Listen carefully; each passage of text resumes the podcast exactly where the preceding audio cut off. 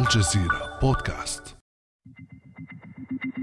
وزيرة التعاون الدولية المصرية رانيا المشاط تتوسط الصورة وفي الخلف يقف علم مصر وكوريا الجنوبية.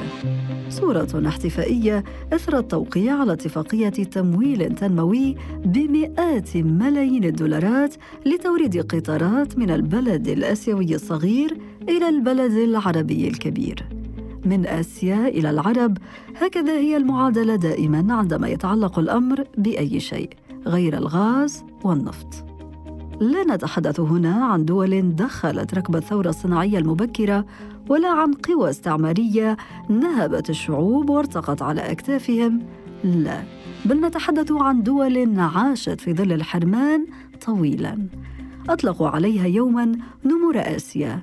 تأخرت في دخول السباق وباتت تنافس على القمة في وقت قياسي. فاين هم العرب من تلك التجارب؟ وما هو سر الصعود الاقتصادي في آسيا؟ وهل تمثل تجارب آسيا بصيص أمل للدول العربية؟ بعد أمس من الجزيرة بودكاست أنا أمال العريسي. ويحضر معي هنا في الاستوديو في الدوحة الزميل الأستاذ مصطفى عبد السلام أهلا وسهلا بك أستاذ مصطفى وسعيدة دائما بمشاركتك معنا أهلا بك أستاذ أمال وأهلا بالسادة المستمعين وبكون أسعد معك والله في كل لقاء يعني. الصين اليابان كوريا الجنوبية بل وحتى فيتنام التي خرجت قبل عقود قليلة من حرب مدمرة مع أمريكا كلها اليوم دول حققت قفزات اقتصادية كبيرة في وقت قياسي هل من كلمة سر تجمع تلك التجارب أم أن لكل دولة تجربة منفصلة تماما عن الأخرى؟ يعني يمكن وصف هذه الأمم بأنها كانت أمم محطمة تخلف آه، فقر آه، يعني حد أدنى للأجور. لا يتفق مع أي معايير. دخول متدنية جدا مستوى تعليمي يكاد يصل للصفر. هذه الدول اجتمعت على إرادة سياسية قوية جدا في أن تحقق تنمية اقتصادية معجزة صناعية أن تنتقل من مجرد أنها دول أو كيانات محطمة بتشهد آه، دولها بعض آه، الحروب الأهلية كما حدث في كوريا الجنوبية إلى دول بتعد الآن ضمن الأسرع اقتصاديات في العالم والأعلى نموا في العالم والأعلى دخل في العالم والأعلى تصديرا في العالم. يعني كلمة السر هي الإرادة هي الإرادة هي الإرادة. هذه الدول توافر لديها حكومات أرادت أن تبني الدول من جديد. هذه الدول كانت عبارة عن مستنقعات دول فقيرة جدا عشوائيات آه، يسكنها الفقر البطالة تنتشر ما بين الشباب الفساد في كل آه، جهاز آه، حكومي. لا موارد حتى الموارد الطبيعية كان بيتم تصديرها في الخ... للخارج دون الاستفادة منها سواء مصادر يعني مصادر أولية. يعني هذه حتى الدول لا تصنف على أنها ذات آه، موارد أو معادن ضخمة جدا أو لم نسمع عن دولة نفطية لو نسمع عن دولة بها غاز ورغم ذلك بتتفوق في آه، كل المعايير الاقتصادية. ماليزيا على سبيل المثال وهي نموذج آه، سهل وقبل التطبيق في المنطقة العربية صادراتها في العام الماضي 355 مليار دولار. إذا جمعت كل الدول العربية استبعد النفطية لا تعادل حتى ثلث هذا الرقم أو نصف هذا الرقم. معدل نمو لديها 8.5% وهو نفس المعدلات النمو السريعة سواء كانت كوريا الجنوبية تايوان سواء طبعا آه، الناس لم تلتفت حاليا إلى الهند. الهند باتت رقم خمسة في أقوى الاقتصاديات في العالم حاليا. استطاعت أن تقفز بشكل سريع وخلال سنوات محدودة. الناس أحيانا لا تصنفها ضمن النمور الآسيوية ولكن الهند حاليا أزاحت بريطانيا من رقم خمسة آه، من أوائل الدول الأقوى اقتصاديا إلى آه، قيادة آه، دول جنوب شرق آسيا بالتعاون مع الصين حاليا. ما الذي فعلته هذه الدول لتقليص الفجوات مع العالم الغربي؟ لأنه آسيا لم يكن لديها لا تراكم صناعي أو تاريخ استعماري خاصة وأن موجة الصعود الأولى كانت في الستينيات والسبعينيات. صحيح. هذه الدول آه، يعني ممكن أن نقول أن كلمة السر هي الاهتمام أيضا بالإنسان. بمعنى إن هي ركزت على الإنسان خاصة نموذج كوريا آه، تايوان هونج كونج. الإنسان بمعنى إنك أنت خلاص أنا عندي إنسان لازم أعلمه بشكل كويس جدا وبالتالي تم تأسيس آه، المدارس الإلزامية نسب التعليم الثانوي وصلت في بعض الدول إلى 88% الأمر الثاني تأسيس جامعات أصبحت الآن بتصنف على أنها الأعلى آه، والأجود عالميا كما يحدث في كوريا الجنوبية. اهتمت بتعليم الرياضيات العلوم الطبية وهكذا. هذا again.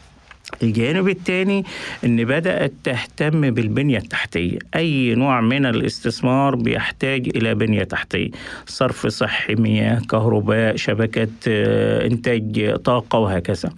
الأمر الثالث وهو الأهم في هذه آه، التجربة هو الاهتمام بالقاعدة الصناعية المخصصة للتصدير. قد تؤسسي قاعدة صناعية ومشروعات بتستهلك للإنتاج المحلي لكن هذه الدول ركزت على التصدير. ليه التصدير؟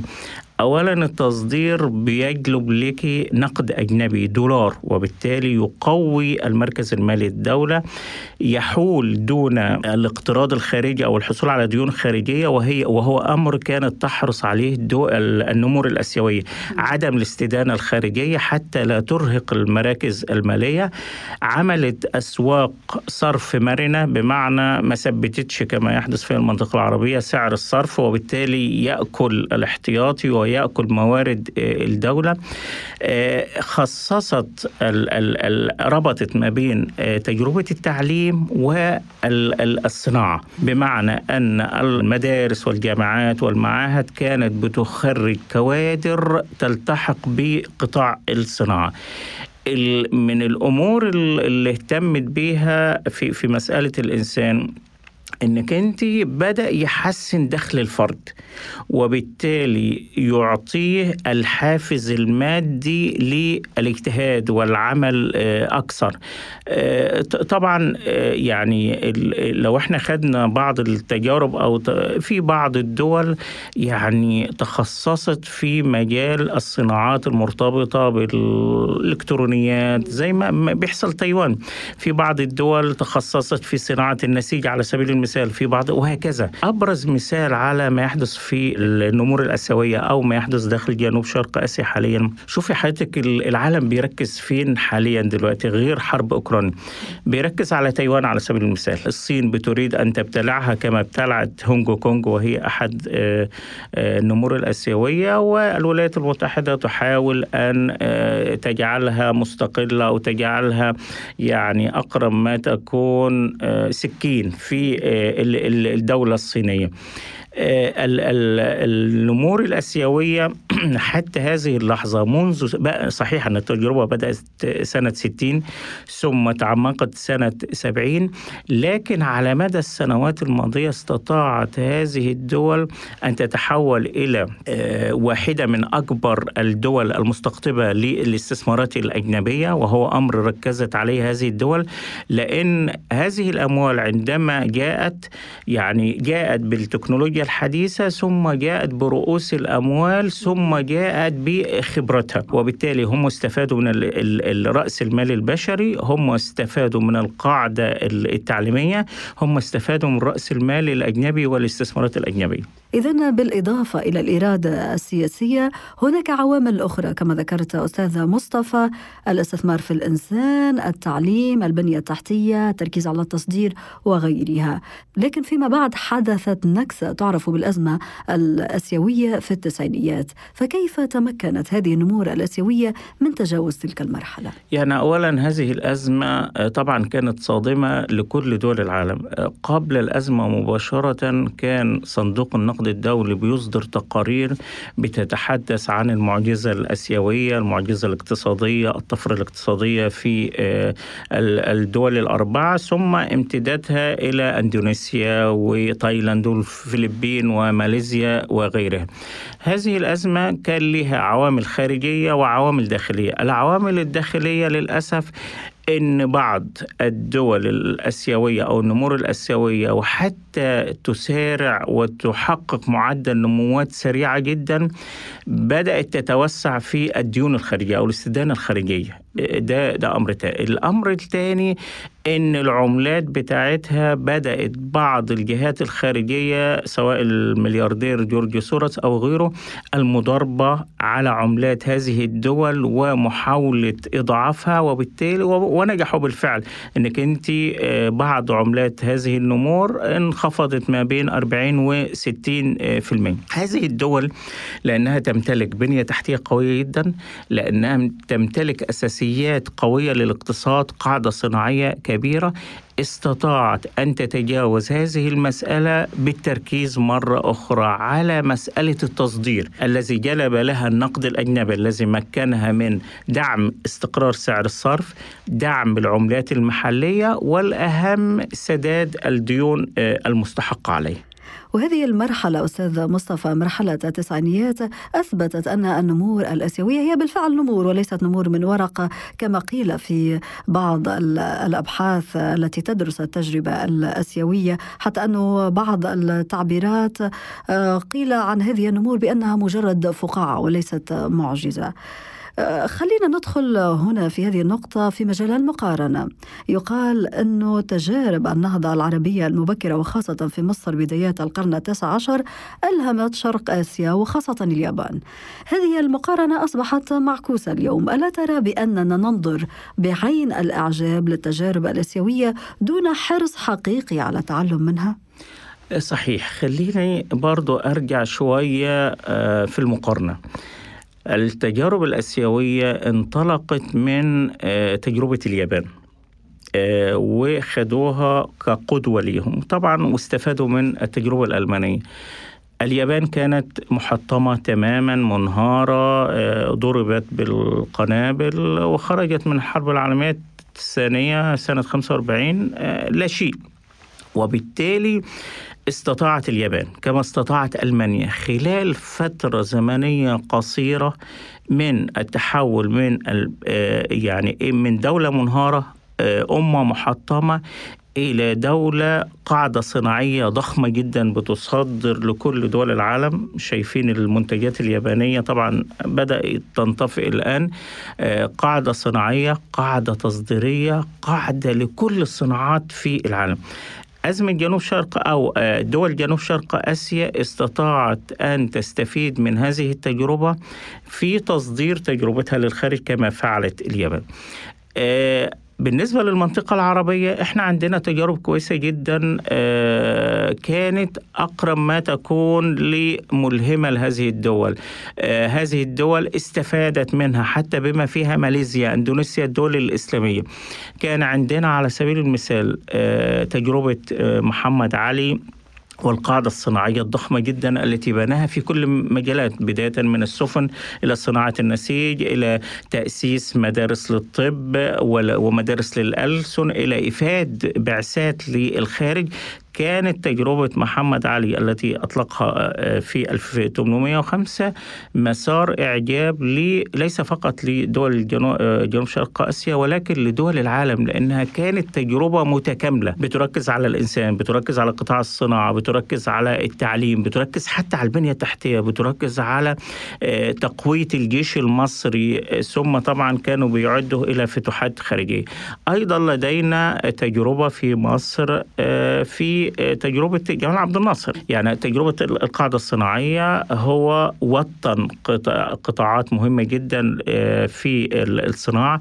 اهتم بقطاع الصناعة بشكل كبير خاصة الصناعات التي يمكن لمصر أن تحقق فيها ميزة نسبية مثل القطن والنسيج وغيرها. طيب أستاذ مصطفى ما الذي حدث حتى فات الدول العربية ركب النهوض ومرور بتجربة شبيهة بالنمور الآسيوية؟ للأسف يعني أولا آه، الدول العربية خلال الخمسين سنة الماضية تائهة.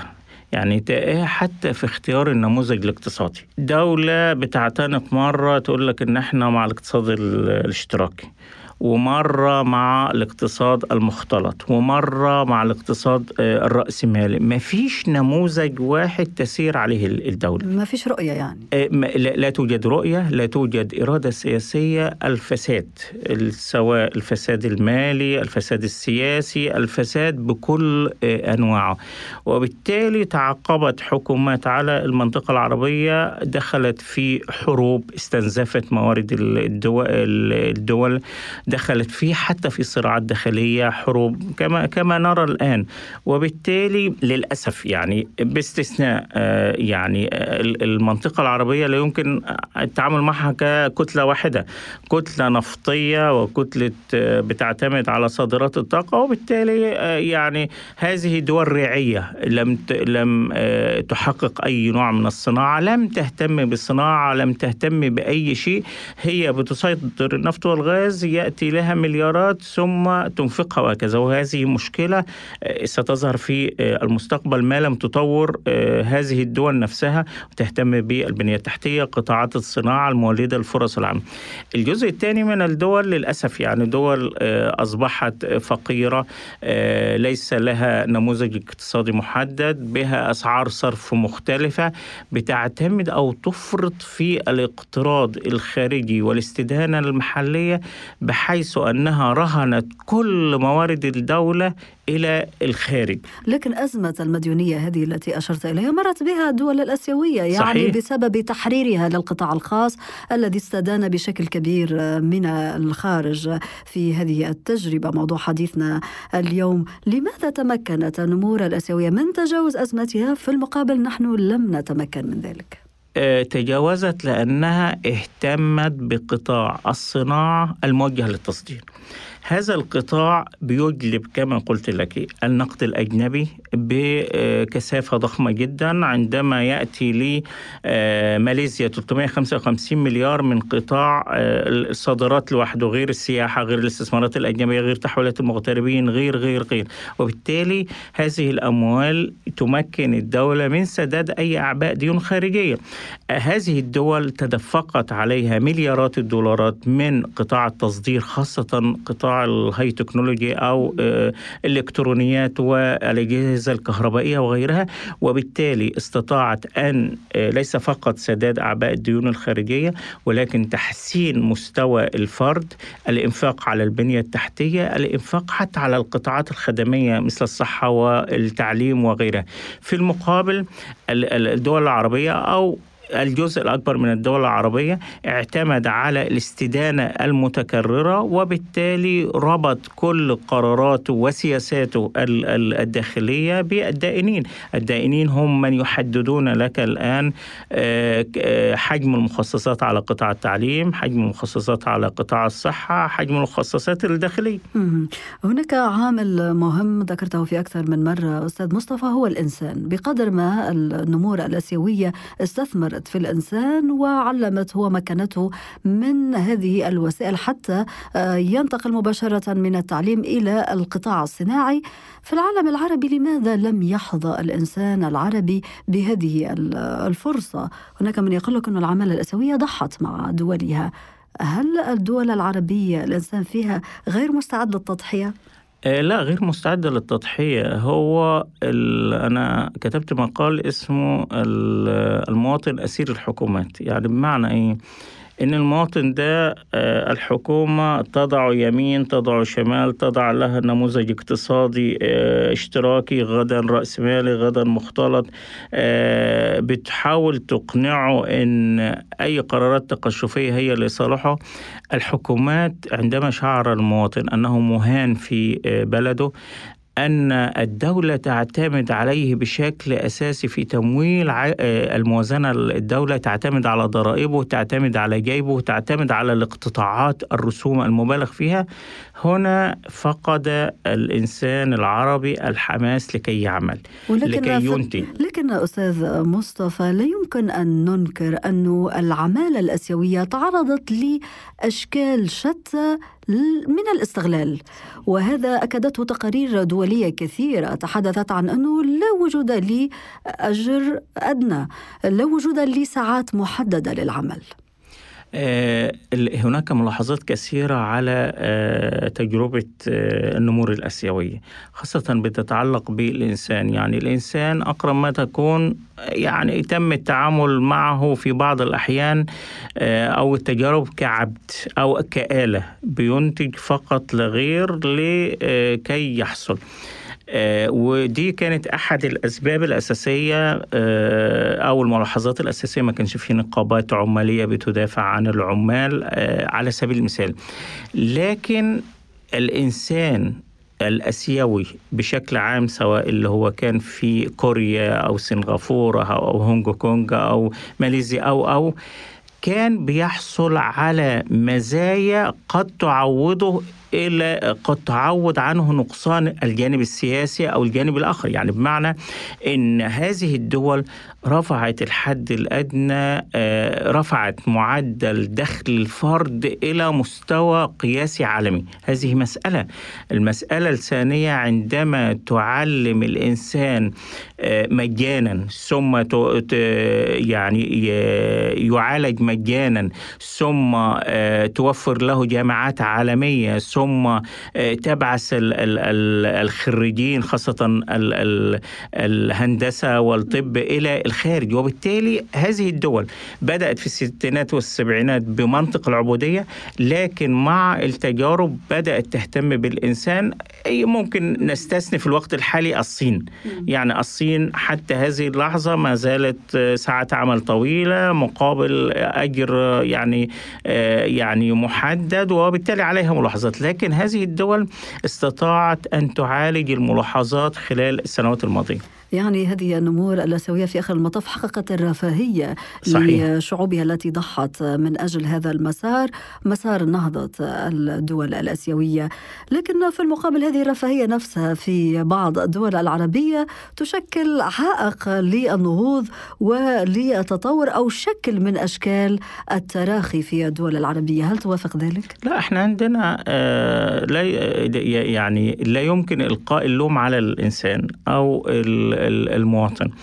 الحكومات العربية أو العديد من الحكومات العربية بتتعمد أحيانا إلى أن يكون المواطن فقير جاهل حتى يمكن السيطرة عليه سياسيا وبالتالي توجيهه وبالتالي لا يطالب بحقوقه الإنسانية لا يطالب بثروات بلاده لا لا يعني لا يعرف أي شيء عن موارد بلاده.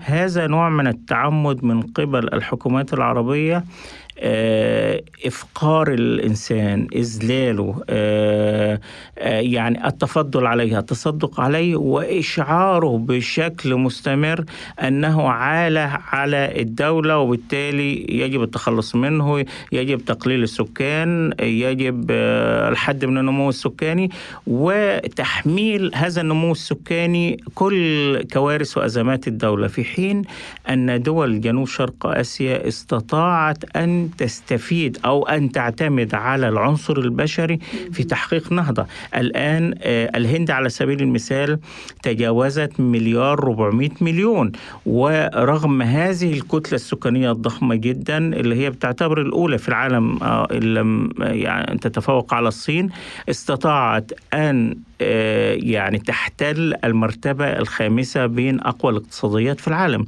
وأن تصدر يعني أغذية وحبوب وصناعات في أوقات كورونا وحتى في حرب أوكرانيا الحالية. إذا الدول العربية بقيت رهينة ديونها. الاستدانة أساسا من الغرب. بقيت عيون العرب معلقة على الغرب. في المقابل الآن هناك نهوض آسيوي وأنت ذكرت الصين ذكرت الهند وغيرها. فبرأيك هل الوقت اليوم مناسب؟ هل ما زالت الفرصة قائمة للعرب حتى يقتنسوا هذه الفرصة لبناء علاقات مع دول تضع المنافع الاقتصادية المتبادلة؟ أولا. للأسف يعني إحنا اللي إحنا شايفينه من الخريطة الآن إن الدول العربية بتتسابق نحو الاقتراض من هذه الدول وعدم الاستفادة منها. رأينا بعض آه، الدول آه، أو دول عربية عدة بتلجأ للاقتراض من الصين على سبيل المثال ليس لإقامة آه، مصانع على سبيل المثال أو قاعدة صناعية ولكن لإقامة أعلى برج في أفريقيا وأعلى ناطحات سحاب وكما حدث في دول كثيرة رأينا آه، اقتراض من كوريا الجنوبية آه، رأينا آه، محاولة إقناع حتى الدول النمور الأسيوية الأخرى بالحصول على قروض والمشاركة في تغطية سندات دولية. لم نرى يعني على سبيل المثال محاولة حسيسة آه، لجذب آه، الصناعة على سبيل المثال من الصين رغم أن أن عليها ملاحظات. ولكن الولايات المتحدة الآن تذهب إلى الصين آه، بسبب الأيدي العاملة الرخيصة بسبب لأسباب مالية كثيرة.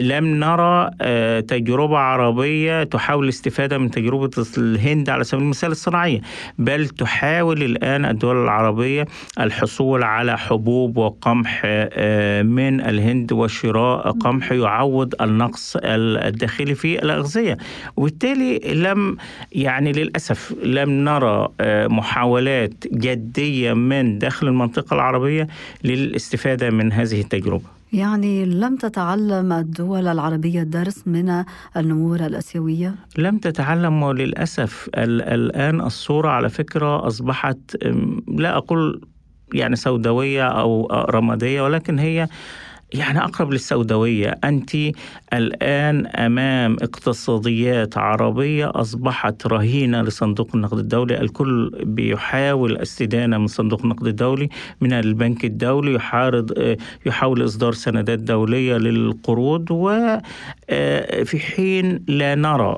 باستثناء طبعا تجربة المغرب لا نرى آه، يعني محاولات جدية لإحياء قطاع الصناعة في المنطقة العربية إحياء قطاع التصدير حتى الدول التي لديها مزايا نسبية ويمكن أن تكون نقطة انطلاق للصادرات للأسف. يعني لا تهتم بهذه المسألة بل تهتم بقطاعات رعية مثل السياحة مثل ال ال على سبيل المثال ال قطاع الخدمات وهكذا. إذا أستاذ مصطفى الدول العربية لم تستفد من تجربة النمور الأسيوية المقارنة. واضحة الدول العربية ما زالت متجهة غربا وحتى وإن اتجهت شرقا فهي تتجه أيضا من باب الاستدامة. الرؤية ما زالت غائبة.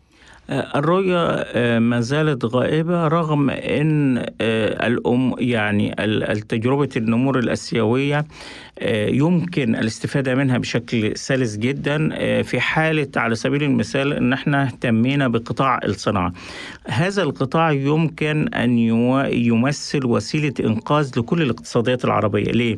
لأن قطاع الصناعة بيوفر فرص عمل لملايين الشباب والخريجين. قطاع الصناعة هو من يجلب النقد الأجنبي الأجنبي القادر على سداد الديون الخارجية للدول العربية ودعم عملتها ودعم استقرار سعر الصرف ويعني محاربة التضخم. أنت لو لديك في المنطقة العربية دولار كافي كل مشاكلك هتتحل. هذا الدولار بيأتي من قطاع التصدير وقطاع الصناعة. يعني يمكن أن نبدأ من قطاع الصناعة. من قطاع الصناعة الموجه للتصدير. وهذا مدخل حتى تنهض الدول العربية وتخرج من أزماتها الاقتصادية المتتالية. صحيح صحيح. الأستاذ مصطفى عبد السلام شكرا جزيلا لك. شكرا للمرة الثانية على استضافتكم يعني بارك الله الله فيك يكرمك. كان هذا بعد أمس.